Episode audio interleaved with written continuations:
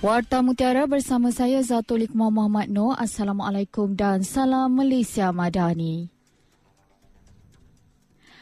Jabatan Kemajuan Islam Malaysia JAKIM mengesahkan tiada larangan dikenakan ke atas pemegang sijil halal menulis ucapan perayaan pada kek untuk jualan.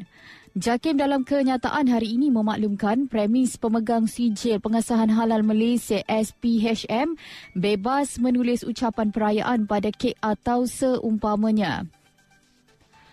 JAKIM berkata, isu sama pernah, pernah dijawab pada 25 Disember 2020 dan 1 November 2023. Sementara itu, kedai kek terbabit dalam perkeliling bertarikh 14 Disember 2023 dan ditandatangani pengurus operasi kedai itu mendakwa larangan berkenaan adalah untuk mematuhi dan memenuhi keperluan pensijilan halal oleh JAKIM. Sampel ujian air kencing pegawai kanan polis yang ditahan berhubung kes kematian seorang pelajar lelaki akibat dilanggar dan diseret kereta di Jalan Taman Jati dekat Meru di Ipoh negatif dadah. Ketua Polis Perak Datuk Seri Muhammad Yusri Hassan Basri berkata, keputusan itu diperoleh hasil saringan dijalankan ke atas lelaki berkenaan selepas ditahan Jumaat lalu. Beliau meminta orang ramai tidak memberikan sebarang andaian negatif perhubung siasatan kes itu terutama di media sosial. Katanya semua pihak perlu memberi ruang kepada polis termasuk tampil menyalurkan maklumat yang dapat membantu siasatan dijalankan.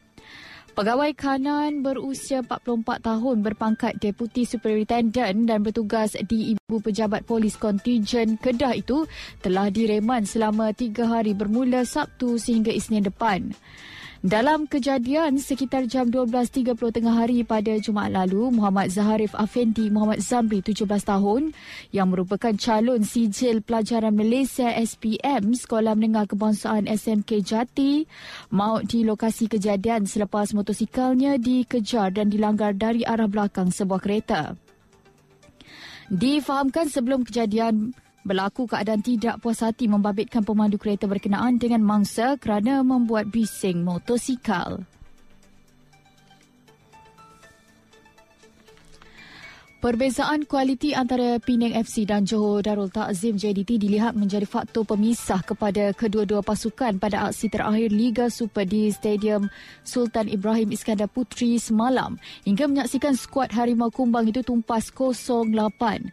Pengendali sementara Penang FC Akmal Rizal Akmal Rakli berkata, masih banyak yang perlu dilakukan skuad Haria Pining Haria itu bagi mengharungi saingan Liga Malaysia musim depan bagi bersaing dengan kelab-kelab handalan lain. Akmal Rizal diberikan kepercayaan mengemudi skuad senior Penang FC bagi menggantikan Chong Yi Fat yang digugurkan akibat prestasi tidak menentu. Keputusan tersebut dibuat selepas pengendali berusia 42 tahun itu mempamerkan kebolehannya bersama pasukan Belia Harimau Kumbang dari awal musim 2023. Untuk rekod, Penang FC menamatkan saingan Liga Super 2023 pada kedudukan ke-10 dengan 24 mata hasil 6 kemenangan. Seri 6 kali dan tewas 14 kali daripada 26 perlawanan selain merekodkan 29 gol dan bolos 50 kali.